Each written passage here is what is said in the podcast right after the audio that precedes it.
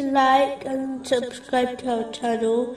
Leave your questions and feedback in the comments section. Enjoy the video.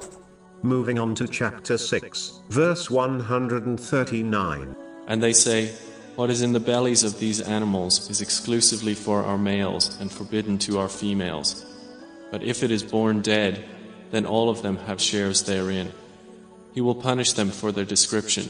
Islam has made it crystal clear that superiority does not lie in gender, ethnicity, race, or social class, as these are made up and foolish barriers. True superiority only lies in piety, meaning fulfilling the commands of Allah, the Exalted, refraining from His prohibitions, and being patient with destiny, according to the traditions of the Holy Prophet Muhammad, peace and blessings be upon him. Simply put, the more pious a Muslim is, the higher rank they possess, irrespective of their gender, race, social status, or anything else. Chapter forty-nine, verse thirteen. The most noble of you in the sight of Allah is the most righteous of you.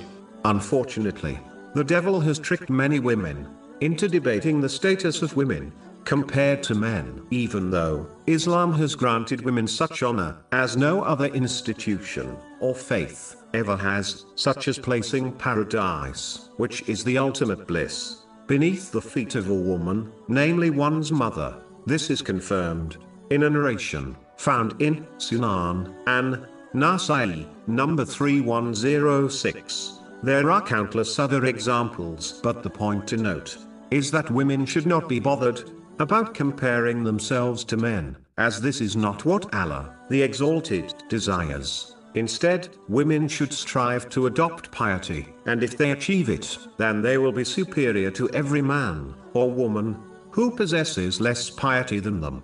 This is the benchmark which separates who is superior to who.